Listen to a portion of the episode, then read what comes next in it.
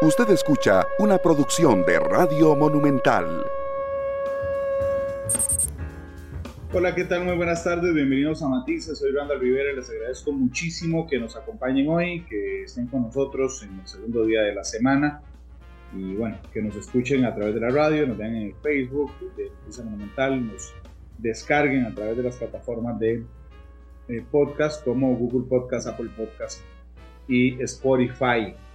Em, hoy planteé un programa especial hablando de dos temas. Primero, vamos a hablar de la inteligencia artificial y los retos que esto plantea. Se está utilizando muchísimo, por supuesto, el tema de la inteligencia artificial. Ya tenemos el, el chat este famoso que está ahí eh, y que nos plantea un montón también de, de dudas. Así es que esta primera parte del programa será sobre la inteligencia artificial. Damos este trabajo especial y ya vamos.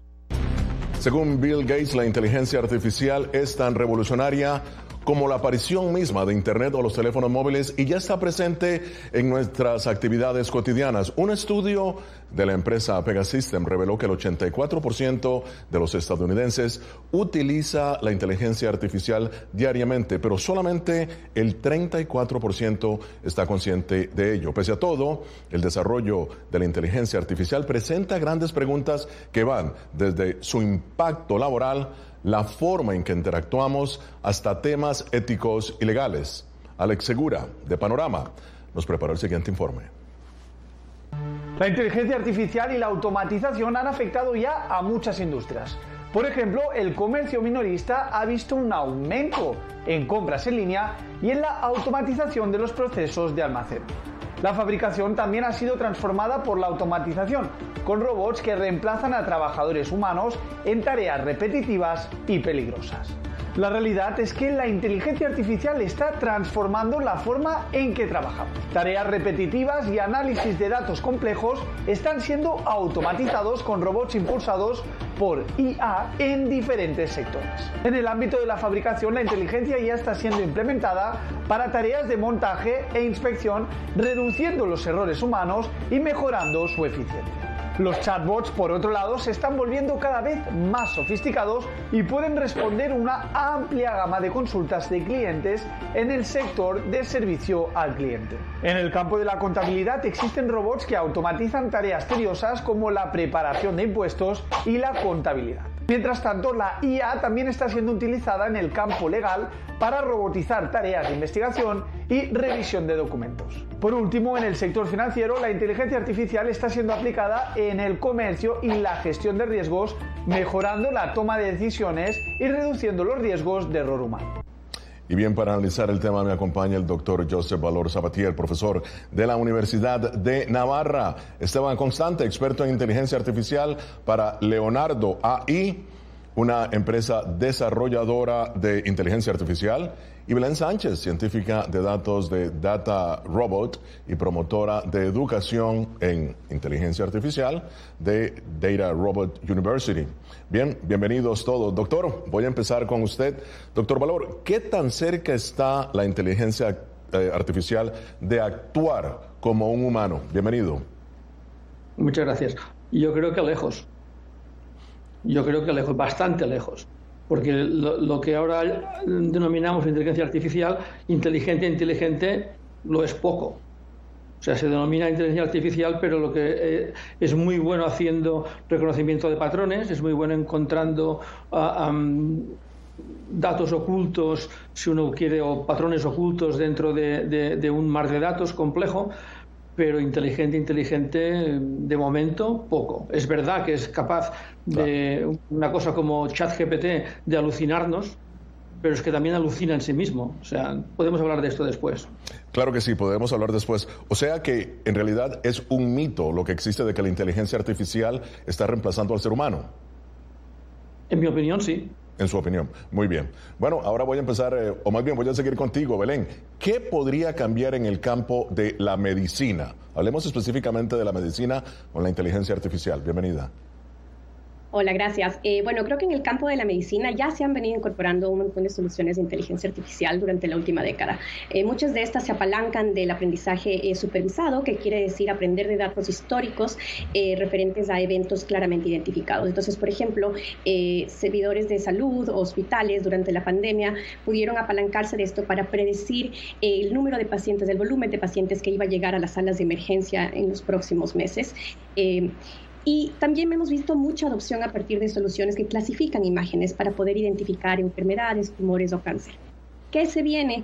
Eh, bueno, hay eh, mucha investigación que se está desarrollando y cuya capacidad técnica está en evaluación, eh, como por ejemplo los generadores de imágenes que podrían tener la capacidad de crear sintéticamente nuevos compuestos farmacológicos o la segmentación de imágenes médicas que se refiere a la habilidad de sistemas de inteligencia artificial de segmentar objetos de interés, órganos, lesiones, tumores dentro de imágenes, el cual puede tener una puede proveer una gran ayuda al momento de realizar diagnósticos médicos para permitir a doctores eh, dedicar menos tiempo al diagnóstico y más tiempo al tratamiento de los pacientes. Claro. Bien, Esteban, estamos eh, dando prácticamente un vistazo ¿no? al aspecto positivo de la inteligencia artificial.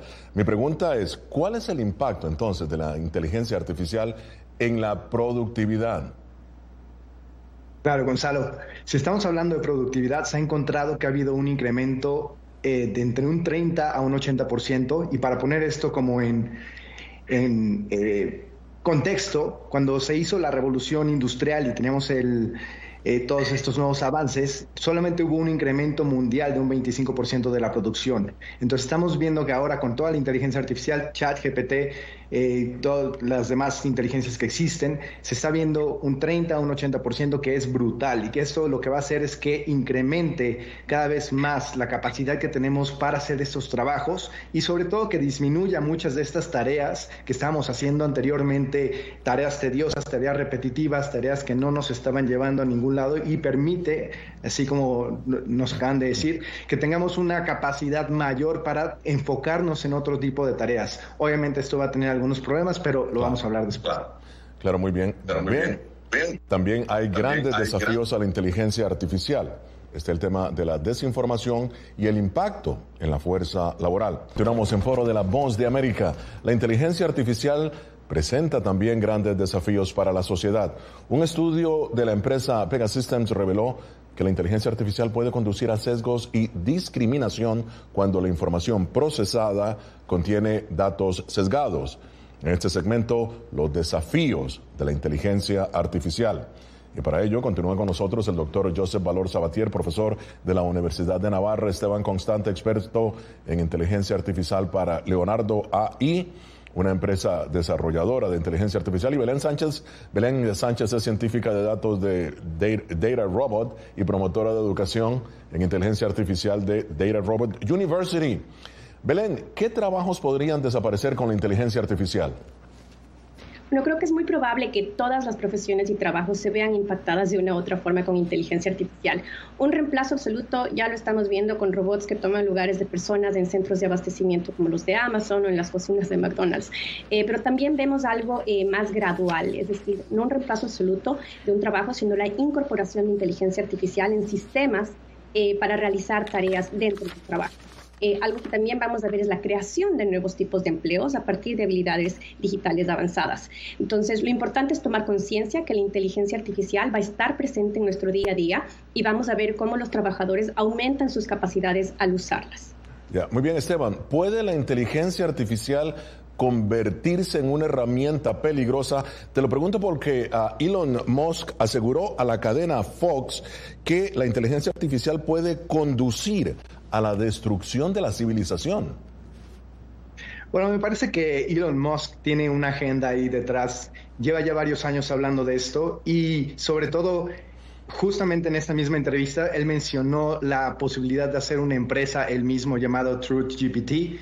Entonces hay una componente de marketing que yo estoy viendo por ahí creo que sí tiene ciertas desventajas cuando estamos hablando de desinformación, cuando estamos hablando de que puede ser eh, utilizada para fines negativos. Pero eso tiene que ver mucho también con los humanos, tiene que ver con el porcentaje de personas que lo están utilizando de manera negativa, el cual es bastante eh, es pequeño esta cantidad de personas que lo están utilizando y que ya hay regulaciones, que ya hay maneras de combatir esto, que están en este momento eh, en, las leyes mismas. Y creo que tanto así como destruir la civilización lo veo un poco complicado, al menos en este momento. Quizá en unos 20, 30 años podamos hablar de esto nuevamente, pero en este momento yo lo veo bastante difícil. Por valor, ¿cuál podría ser el impacto de la inteligencia artificial sobre el campo de la desinformación?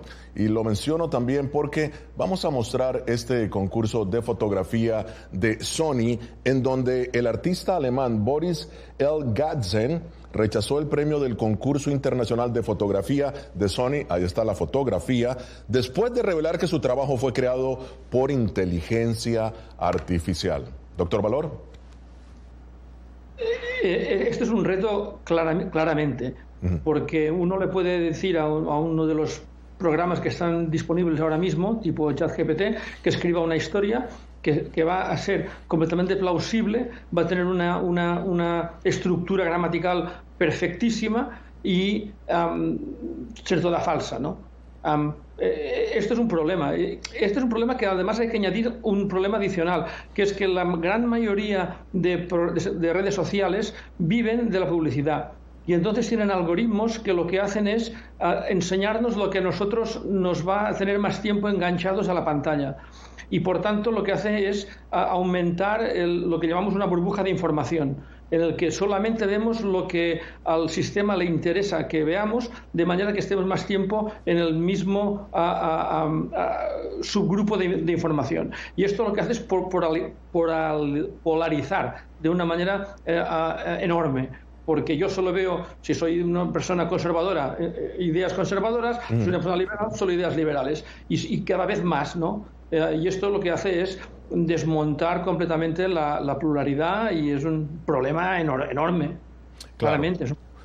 Muy bien. Esteban, a nivel ético, ¿cuál es el gran desafío que plantea la inteligencia artificial? Porque el doctor Valor está haciendo un punto válido, pero aquí viene también el tema ético. Cuando se crea algo por parte de la inteligencia artificial, ¿quién es en realidad quien tiene los derechos de ello? Bueno, cuando estamos hablando de en términos de copyright y esto, en este momento, en realidad es que no hay una no, hay una manera de discernir quién es esa persona que hizo esta, esta imagen o esta, este texto. Por lo tal, eh, es complicado en este momento determinar quién es el autor, quién es la persona, quién es el dueño de esta propiedad intelectual. Es alguien que hizo, que, que creó un comando y que por ello generó este tipo de texto o este tipo de imagen, o el hecho de que tú hubo una transformación de esta misma imagen, que es lo que están hablando en este momento sobre la, en la parte del copyright. En cuestiones éticas, creo que entramos en un terreno bastante complicado porque depende también mucho de cuál es la civilización o cuál es la sociedad que está determinando estas reglas, porque va a ser muy distinto lo que suceda en Estados Unidos como lo que suceda en China. Finalmente tienen visiones del mundo muy distintas y creo que ahí es donde entra en un terreno un poco complicado la inteligencia artificial que tiene que ver con un poco lo, lo que se está hablando en este momento de si es factible detener la inteligencia artificial por seis meses, porque sabemos que en otros lugares pues no lo van a hacer, ¿no? Esto, este tipo de cuestiones éticas están ahí eh, en este momento ahí. Claro. Bien, esto es foro de la... Sí, Belén, perdona. Hay un par de puntos a esto, porque creo que hay, algunas, eh, hay algunos componentes técnicos muy importantes al momento de estar desarrollando soluciones de inteligencia artificial referentes a la ética. Primero es un tema de diversidad cuáles son las personas y qué representan eh, que están diseñando estas soluciones. Eh, hay muchos problemas de diversidad en, el mundo eh, tecnológico y muchas de estas soluciones están perdiendo de vista el tipo de experiencias que diferentes personas pueden tener bajo diferentes identidades. El ser mujer, el ser una persona de una orientación sexual diferente, el verte diferente, puede generar que una solución de inteligencia artificial te trate de manera diferente. Y eso genera un problema eh, en términos de, sesgos eh, que muchas de estas soluciones tienen, pero está partiendo desde el cómo se diseñan. Y ya la otra cosa es cómo se mide que estas soluciones de inteligencia artificial realmente sean justas. Y tienes que seguir pasos concretos desde identificar cuáles son las variables a proteger, las métricas de, justicia que tienes que proteger en el algoritmo, etcétera, etcétera. Bien, y rápidamente, doctor eh, Valor, ¿está de acuerdo con lo que ha dicho Belén? Sí, eh, de, hecho, el gran problema que hay en ese momento es que los datos que se usan para entrenar, ella hablaba de machine learning al principio, los datos que se usan, muchos de ellos ya son sesgados para empezar, con lo que el algoritmo es sesgado por definición. Y esto en medicina sucede un montón. Hay un estudio famosísimo que se llama el Framingham Institute de Heart Disease, que, básicamente solo estudia blancos, porque, porque son blancos que están en, en, Framingham. Y, luego resulta que han entrenado algoritmos para detectar problemas cardiovasculares cuando la incidencia es mayoritariamente en personas de color. Y entonces hay un problema enorme porque, porque eh, hay una inconsistencia total, total, entre los datos que se usan para entrenar y la realidad eh, de la aplicación. ¿no? Y esto es un problema enorme. Eh, eh, de hecho, es el problema, a mi entender, en ese momento. Continuamos en Foro de la Voz de América. Doctor Valor, en el Congreso de Estados Unidos se diseña eh, un marco regulatorio para el avance y control de la inteligencia artificial.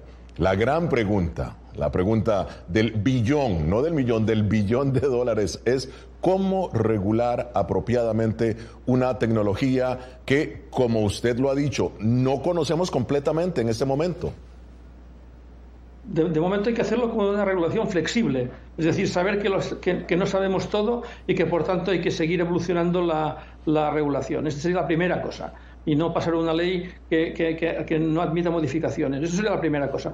Y la segunda, que a mí me parece más importante si cabe, es que hay que pensar en cómo ponemos impuestos al capital e impuestos al trabajo. Hmm. Para mí el gran problema de ese momento es que todas las eh, aplicaciones de inteligencia artificial intentan sacarse de encima trabajadores. Y la razón es que el impuesto al trabajo es muchísimo más alto que el impuesto al capital. Y esto es un problema, porque entonces, contra más gente sacas y más capital inviertes, la retorno al capital es, mucho menos taxado. ¿no? Habría que hacerlo justo al revés. Habría que taxar al capital muchísimo más y al trabajo muchísimo menos. Y entonces veríamos cómo se hace lo que decía Belén de aumentar la capacidad del trabajador y que el trabajador trabajase más cómodo, mejor, pero con trabajadores, no sin trabajadores. Interesante la relación que está haciendo usted entre el capital y los trabajadores. Ahora, Esteban, ¿qué reto le plantea la inteligencia artificial a los eh, sistemas educativos del mundo y en especial a Latinoamérica? Bueno, estamos ante un paradigma completamente nuevo y hay que replantearnos muchísimas formas en las que vamos a estar educando a las nuevas generaciones.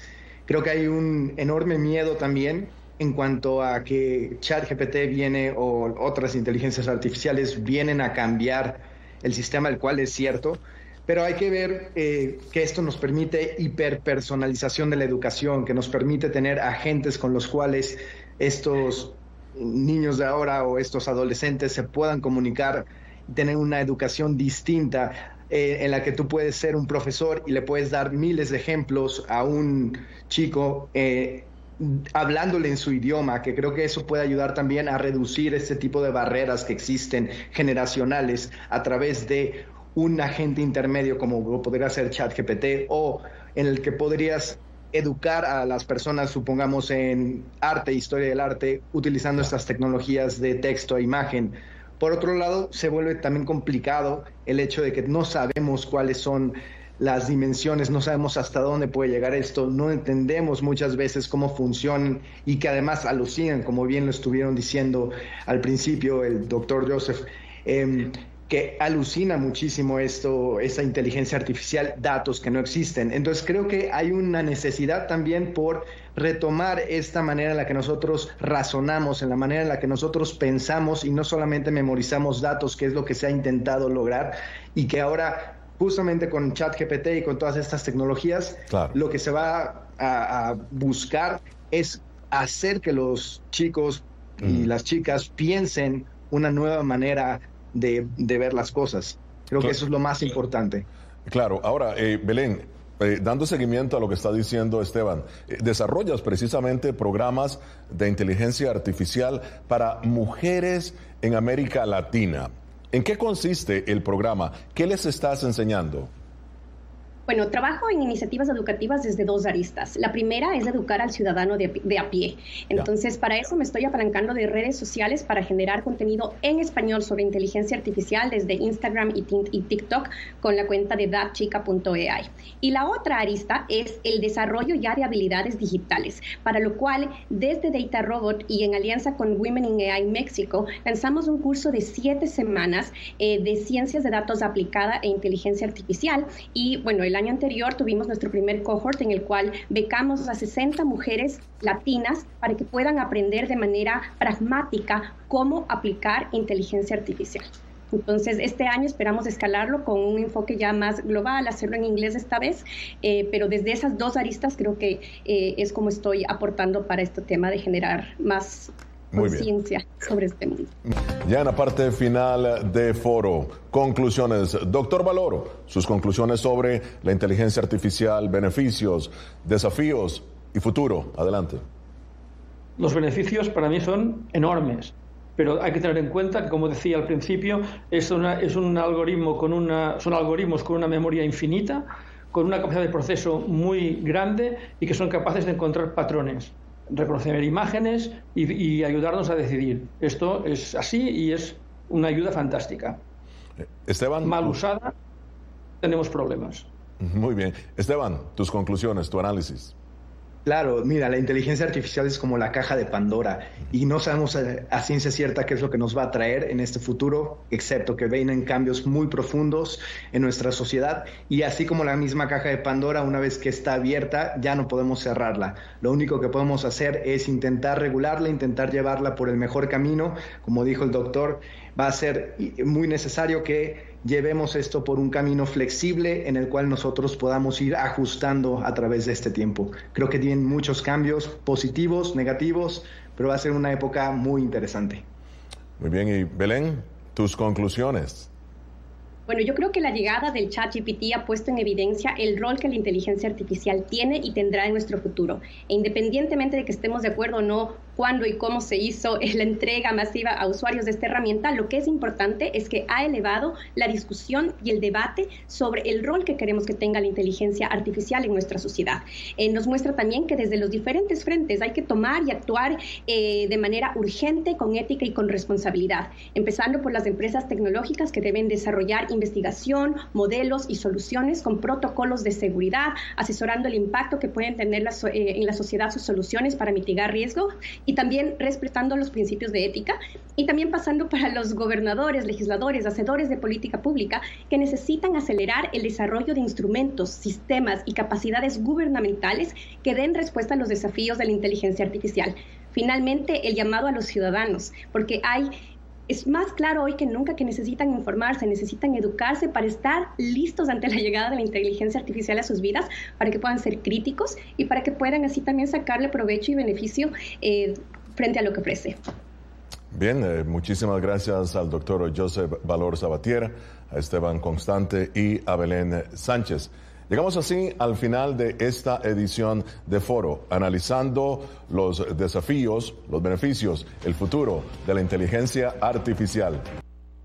Gracias por estar con nosotros. Vamos a hacer, después de analizar el tema de la inteligencia artificial, nuestra primera pausa comercial, la única que vamos a hacer hoy en Matices. Gracias por la gente que nos está haciendo sus comentarios al menos una vez a la semana. Yo intento plantearles reportajes especiales que me han llamado la atención por algo y que eh, pues nos gusta compartirlo con ustedes. Vamos a la pausa, regresamos con más noticias. La radio de Costa Rica, gracias por acompañarnos. Eh, la primera parte del programa a la inteligencia artificial. La segunda parte del programa la vamos a dedicar a un resumen de noticias internacionales de lo que está pasando en el mundo. Así es que vamos con varias información de lo que está pasando en el mundo, reportes y despachos internacionales. Iniciamos esta misión con la masiva evacuación de extranjeros que comenzó este fin de semana en Sudán, luego de la escalada de los enfrentamientos entre las Fuerzas Armadas sudanesas y un poderoso rival paramilitar. Jacopo Luzzi nos acompaña en vivo desde la Casa Blanca. Jacopo, cuéntanos cuál es la situación en, en este momento. Sabemos que el gobierno estadounidense se acaba de pronunciar. ¿Qué fue lo que dijo? Así es, Jasmine, tenemos una noticia de última hora. De hecho, el secretario de Estado, Anthony Blinken, acaba de anunciar un alto al fuego que empezará a la medianoche del miércoles, hora de Sudán, y durará 72 horas. Después esto de 48 horas de negociaciones. Sin embargo, Jasmine, el caos continúa y por eso la administración Biden anunció que ha comenzado a facilitar la salida de ciudadanos estadounidenses que quieren salir de Sudán. Al mismo tiempo, la Casa Blanca excluye la posibilidad de enviar tropas para restablecer la paz. Continúan los sangrientos enfrentamientos entre las Fuerzas Armadas de Sudán y un grupo de paramilitares que intenta controlar el país, en manos del ejército desde un golpe en 2021. Y frente a un saldo de más de 450 fallecidos hasta ahora, los extranjeros salen en masa de ese país, empezando con los estadounidenses, que el fin de semana cerraron su embajada y evacuaron a todo su personal. Hemos dejado claro a los niveles más altos, tanto de las Fuerzas Armadas sudaneses como las Fuerzas de Apoyo Rápido, que son responsables de garantizar la protección de los civiles y no combatientes. Después de días de esfuerzos diplomáticos infructuosos para que las partes rivales depongan las armas, los gobiernos extranjeros tomaron otro rumbo, huir del país. Estados Unidos trabaja para apoyar a miles de ciudadanos estadounidenses que quedaron atrás en su mayoría civiles que participan en proyectos humanitarios. Estamos facilitando activamente la salida de los ciudadanos estadounidenses que quieran salir de Sudán. Como el Departamento de Estado les ha estado instando a hacer durante años, hemos desplegado recursos de inteligencia, vigilancia y reconocimiento de Estados Unidos para apoyar las rutas de evacuación por tierra que los estadounidenses están utilizando y estamos moviendo activos navales dentro de la región para brindar apoyo. Estados Unidos no tiene tropas sobre el terreno y quien aún se encuentra en Sudán y no puede moverse, tiene que buscar refugio. La ONU ha calificado la situación humanitaria en Sudán, Yasmín, como catastrófica. Muchos grupos de ayuda, de hecho, incluidas algunas agencias de las Naciones Unidas, han suspendido sus operaciones humanitarias debido a la violencia y se reporta un número impresionante de niños entre los refugiados que necesitan inmediatamente, por ejemplo, agua potable.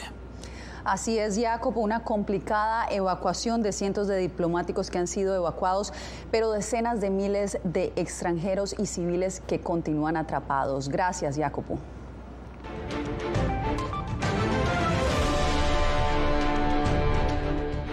Unos 3.500 migrantes de Centro y Suramérica abandonaron Chiapas en caravana rumbo a la Ciudad de México. Ellos están pidiendo que las autoridades agilicen los trámites migratorios que les permitan continuar su camino hacia la frontera con Estados Unidos. Javier Egar con los detalles.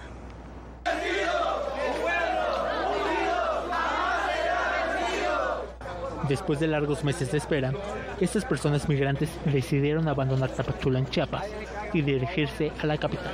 Dios quiera y se nos dé el propósito y, nos den la visa humanitaria para llegar a nuestro destino. Y esta fue la única opción, vía que, vimos de escape de salida pues que tenemos. Entonces aprovecharon ahí no Via Cruz a Ciudad de México. Venga nosotros tu reino. Antes de partir, recordaron a los 40 migrantes fallecidos tras quedar atrapados en un incendio en la estación migratoria de Ciudad Juárez, Chihuahua. Pedimos justicia, eso no puede quedar así como así se murieron y no, pues tienen que hacer las respectivas investigaciones y de verdad para poder hacer justicia por, por, nuestro, por nuestros compatriotas y todos los demás que murieron. Unos viajan en familia, otros solos. Son venezolanos, cubanos, colombianos, africanos y haitianos. Demandan la forma migratoria múltiple para poder circular por todo México y llegar a la frontera con Estados Unidos que vienen todo, para, para un mejor futuro, para la familia, para todo eso.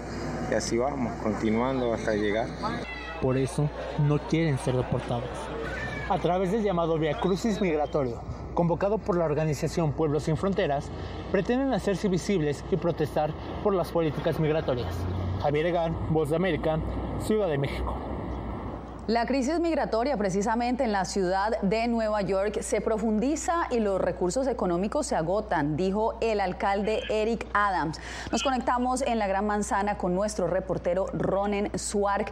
Ronen, qué bueno tenerte con nosotros hoy. ¿Cuál es el problema exactamente? Cuéntanos. Jazmín, un placer eh, saludarte. Sí, claramente tiene que ver con el incremento de personas que llegan hasta la ciudad de Nueva York. Esto trae como consecuencia que no tengan un permiso de trabajo y que se genera un mercado negro laboral. De esta manera lo mostraba el alcalde.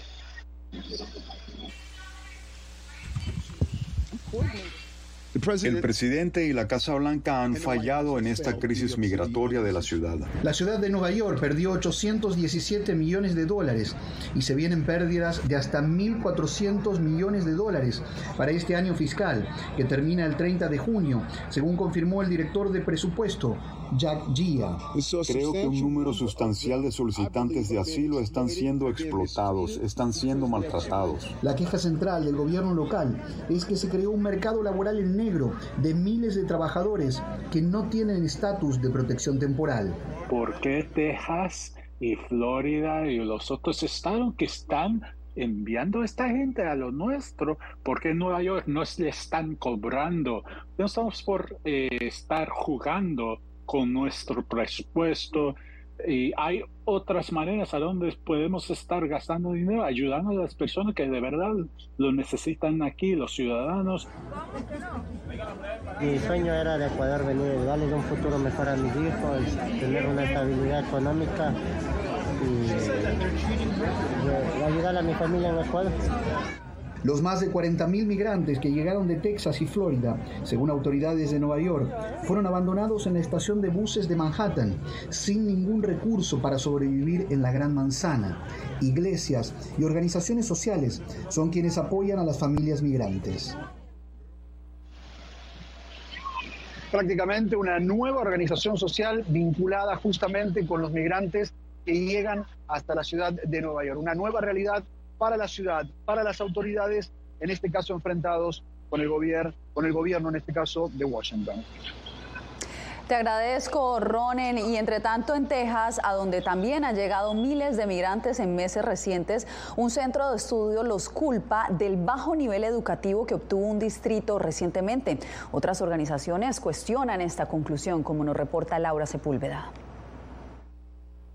En todo Estados Unidos creo que muchos distritos escolares están luchando bajo la carga de esta repentina afluencia de estudiantes matriculados que a menudo no pueden hablar inglés o que tienen una educación cuestionable en su propio país. El Center for Immigration Studies analiza la educación en Estados Unidos enfocándose en un distrito escolar de Cleveland, Texas, el cual asegura que tras haber cuadriplicado su recepción de estudiantes durante la actual administración, ha bajado significativamente sus niveles académicos. Más del 50% no habla inglés en absoluto. Entonces el distrito escolar tiene que ir a todos los lugares posibles para contratar maestros de inglés como segunda lengua. Y luego hay problemas de seguridad pública donde, sabes, algunos de estos niños migrantes menores no acompañados trafican drogas en las escuelas y cometen delitos y se involucran en pandillas violentas. Organizaciones pro-inmigrantes discrepan con la conclusión del Center for Immigration Studies. Estamos tan acostumbrados a culpar a los inmigrantes y a las personas personas más vulnerables de todas las problemáticas que existen en el Estado. ACLU admite que algunos migrantes menores de edad requieren de apoyo académico, pero también destaca que no todos los migrantes tienen el mismo perfil. La metodología puede ser diferente un poco, pero no he sentido así mucha diferencia con respecto a los niveles educativos que teníamos en Colombia. En los años 80, la Corte Suprema estableció que todo menor debe ser aceptado en el distrito escolar en el que reside independiente de su estatus migratorio, como garantía del derecho a la educación. Laura Sepúlveda, Voz de América, Austin, Texas. El alto índice de violencia en países como Honduras, Guatemala y El Salvador agrava las necesidades humanitarias y compromete las ayudas. Así lo advirtió el secretario general del Consejo Noruego de Refugiados durante su visita a Honduras. Óscar Ortiz tiene el informe. Según el Consejo Noruego de Refugiados, un 44% de la población en Honduras, equivalente a 3,2 millones de personas, presentan necesidades humanitarias. Un 60% son mujeres, 37% son niños y un 6% con discapacidad, señala esa ONG noruega. Esta visita de Jan nos ayuda verdaderamente a poner la visibilidad sobre Honduras, sobre esta realidad, porque no siempre se entiende verdaderamente lo grande desafío que se enfrenta a este país. El nivel de multicrisis que tenemos, ahora pensamos no solo el tema de migratorio, pensamos a la sequía, pensamos al impacto del cambio climático, pensamos a la deforestación, pensamos a los incendios. La coordinadora de la ONU en Honduras participó en la conferencia de prensa que Jan Eglan, secretario del Consejo Noruego de Refugiados, ofreció al culminar su visita a Honduras. Para los 9 millones eh, en necesidades en Honduras, El Salvador y en Guatemala es gravísimo, eh, en, verdad. Y está creciendo, hay, hay centenares de miles más personas en necesidades este año. El funcionario recorrió la zona norte de Honduras y comparó los testimonios que allí recogió con los ofrecidos por los habitantes en zonas de guerra, de Siria, Yemen o Ucrania. Los informes del Consejo Noruego de Refugiados revelan que el 70% de la financiación para la región en 2022 provino de los Estados Unidos y que la tendencia continuará este año. Oscar Ortiz, Voz de América, Honduras. Pasamos a California, uno de los estados con mayor población hispana en Estados Unidos, donde se adelanta una propuesta de ley que busca que todo documento oficial incluya los signos diacríticos como la ñ o las tildes para escribir los nombres en español de manera correcta. Alex Segura nos da los detalles de esta iniciativa. La asambleísta latina Blanca Pacheco lidera en California una propuesta de ley conocida como AB 77 para incluir ñes y tildes en los documentos oficiales del Estado escritos en español. Este bill ah, es importante porque uno va a poder poner su, nombre uh, como se debe de decir. Ahí es importante porque ah, eso va con, con, nuestra cultura para enseñar la importancia de, de nuestra cultura. Esta propuesta de ley todavía debe ser aprobada definitivamente por el legislativo de California. Es una lástima que el solo hecho de vivir en este país una persona tenga que ignorar, renunciar una parte de su nombre, que en mi, opinión es también una parte de su identidad. Tras la luz verde en el Comité de Apropiaciones Estatal, la AB77 será debatida en la Asamblea y el Senado de California, donde ha recibido mucho apoyo. Lo bueno también no, es demócrata, también republicanos también están apoyando a este bill, que es lo, lo bonito. La Universidad de California en San Diego cree que esta medida impulsará también el interés por el aprendizaje del español, la segunda lengua más hablada de Estados Unidos según el censo. Ese interés, esa curiosidad se va a despertar y, los jóvenes también van a hablar con orgullo, van a explicar, mira, mi nombre tiene una tilde aquí, un acento aquí por, por esto, porque se pronuncia de esta manera. En caso de ser aprobada, la ley entrará en vigor a partir del próximo enero. Alex Segura, Voz de América, San Diego. La batalla legal por la píldora abortiva mifepristona no termina con la decisión que tomó la Corte Suprema de Justicia el viernes pasado, donde falló a favor de preservar el acceso completo al medicamento. La decisión es temporal hasta que la Corte de Apelaciones del quinto distrito decida si impugna o no la decisión de un juez de Texas que suspendió la aprobación emanada por la Administración de Alimentos y Medicamentos, la FDA, hace más de 20 años. Más de 30 medios internacionales y la red de periodismo Forbidden Stories retomaron el trabajo investigativo sobre corrupción que adelantaba el periodista colombiano Rafael Moreno antes de ser asesinado en el 2022. Jair Díaz con el informe. Si me van a matar, mátenme. Silenciar. Como crónica de una muerte anunciada, el periodista colombiano Rafael Moreno había denunciado amenazas contra su vida, intimidaciones que después se materializaron y apagaron su voz el 17 de octubre de 2022. Hay muchas regiones del país donde no existen garantías ni condiciones para hacer el más mínimo ejercicio periodístico. Pero sus investigaciones sobre corrupción en Córdoba no murieron con él una red de periodistas internacionales a la cual Moreno contactó tres horas antes de ser asesinado, las han continuado durante seis meses y sigue publicada en más de 30 medios a nivel mundial. Sin embargo, digamos que creo que la invitación es más a que revisemos esa cultura de la autocensura. Rafael Moreno denunciaba la corrupción en su región relacionada a explosiones minera, crimen organizado y denuncias de contratos estatales. Por esto, el consorcio de periodistas la continuó. Es una estrategia que puede ayudar en la lucha contra la impunidad, eh, que nos puede incluso apoyar para prevenir un poco los asesinatos contra eh, los periodistas. El 2022 fue el año más violento para los comunicadores. Según la Fundación para la Libertad de Prensa, 218 fueron amenazados, la cifra más alta de los últimos 15 años. Jair Díaz, Voz de América, Bogotá. En El Salvador, un nuevo mecanismo de denuncia le permite a las mujeres reportar de forma anónima si son víctimas de violencia y acoso laboral. Claudia Saldaña nos amplía. La plataforma SOS Trabajadoras es un nuevo mecanismo digital que permite a las mujeres denunciar de forma anónima casos de acoso laboral, abuso sexual, discriminación y otros tipos de violencia en sus sitios de trabajo. Lo considero como un canal de bastante importancia para las mujeres especialmente las que están trabajando, ¿verdad? Que nos podemos informar, que podemos ver cuáles son nuestros derechos. La creación de esta herramienta se enmarca en la ratificación del Convenio 190 de la Organización Internacional del Trabajo, que reconoce el derecho de toda persona a un ambiente de trabajo libre de violencia y acoso, incluida la violencia de género. La ley es la ley y la ley se debe aplicar para que este tipo de acciones inmorales, antiéticas, eh, fuera de la ley, no las vamos a tolerar, no importa dónde sea, si es sector público o privado. La plataforma se lanzó hace menos de dos meses, pero ya acumula más de 700 denuncias.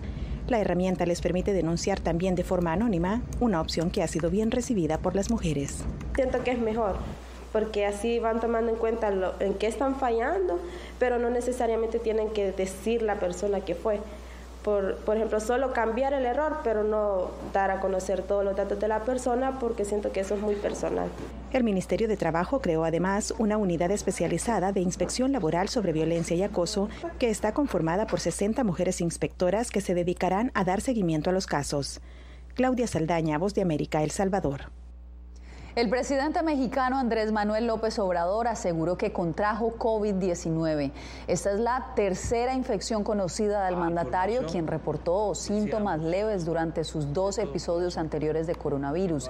Esta vez informó a través de su cuenta oficial de Twitter no es, que no está grave, que su corazón está al 100% y se tomará un descanso. López Obrador, de 69 años, sufrió un ataque cardíaco grave en el 2013.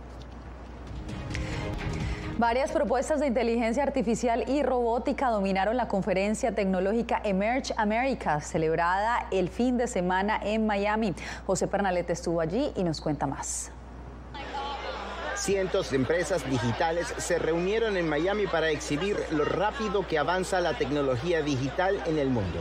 La conferencia Emerge Americas reunió a creadores de esta ciencia aplicada a distintos rubros. La mayoría coincidió en que la inteligencia artificial se apodera de todos los campos. La evolución que puede llevar de guerras usando solo inteligencia artificial y desde el punto de vista ético de cómo el, el, bias que existe en las personas por su color de piel y cómo la inteligencia artificial y el reconocimiento, por ejemplo, de una cara funciona de una manera o de otra de acuerdo al color de la piel de la persona. El campo de esta tendencia parece infinito. Puede ser usado en la preparación de médicos, arquitectos, seguridad financiera y hasta entretenimiento. Una de las propuestas es un editor de videos para usarlos en plataformas multimedia de redes sociales con la intervención de la inteligencia artificial. Por ejemplo, si queremos subir un video que nos gusta, digamos que es de una hora, eliminas cosas como pausas, palabras de relleno y lo acortas como 30 minutos. Y luego, a partir de ahí, puede usar el guion gráfico para elegir los mejores momentos y luego vamos a reutilizar el formato vertical con subtítulos, música, todo automáticamente. La robótica es otra tecnología que se supera a sí misma a diario. Los dispositivos como recepcionistas programados, prótesis y reconstrucción de rostros son solo parte de estos siguientes pasos. José Pernalete, Voz de América, Miami. El poeta y ensayista venezolano Rafael Cárdenas ganó este lunes el máximo galardón de las letras en español, el premio Miguel de Cervantes. Álvaro Elgarra nos presenta la historia completa. En un emotivo acto, el poeta venezolano de 93 años, Rafael Cadenas, fue honrado por el rey Felipe VI de España en una ceremonia tradicional celebrada en el auditorio de la Universidad de Alcalá de Henares, población natal de Miguel de Cervantes. La obra de Rafael Cadenas es la de un gran poeta moderno, la de alguien que no quiere estilo, sino honradez, una valiosísima ambición una aspiración que comporta rectitud de ánimo, integridad en el obrar. Admirable. Es un placer y un honor haber entregado a Rafael Cadenas, Cadenas el mayor galardón de las letras en lengua castellana. En un discurso con varias alusiones a la actualidad, el poeta reclamó a los demócratas que piden a voces la renovación del actual sistema democrático, algo que entiende que es urgente porque a su juicio está en riesgo. Es urgente defenderla de todo lo que la acecha. Los demócratas deben pedir a voces su renovación ha de interiorizarse. Cadenas se convirtió en el primer escritor venezolano en recibir el premio anual dotado de 125 mil euros y que otorga el Ministerio de Cultura Español. Álvaro Algarra, Voz América, Caracas. Gracias por habernos acompañado en Matices. Eh, bueno, por estar con, nosotros. Eh, mañana a las 2 de la tarde les acompañaremos también en vivo. Eh, música Camilo acaba de estar en Costa Rica. ¿Qué les parece si despedimos con Camilo? Día de Rico dicen que es una de las que más pega, la verdad es que en buena hora, con algunas letras en general tan ofensivas, que surjan cantantes como Camilo que, que nos alegren un poco el corazón. Así es que despedimos con Vida de Rico de Camilo. Gracias, nos escuchamos y nos vemos. Este programa fue una producción de Radio Monumental.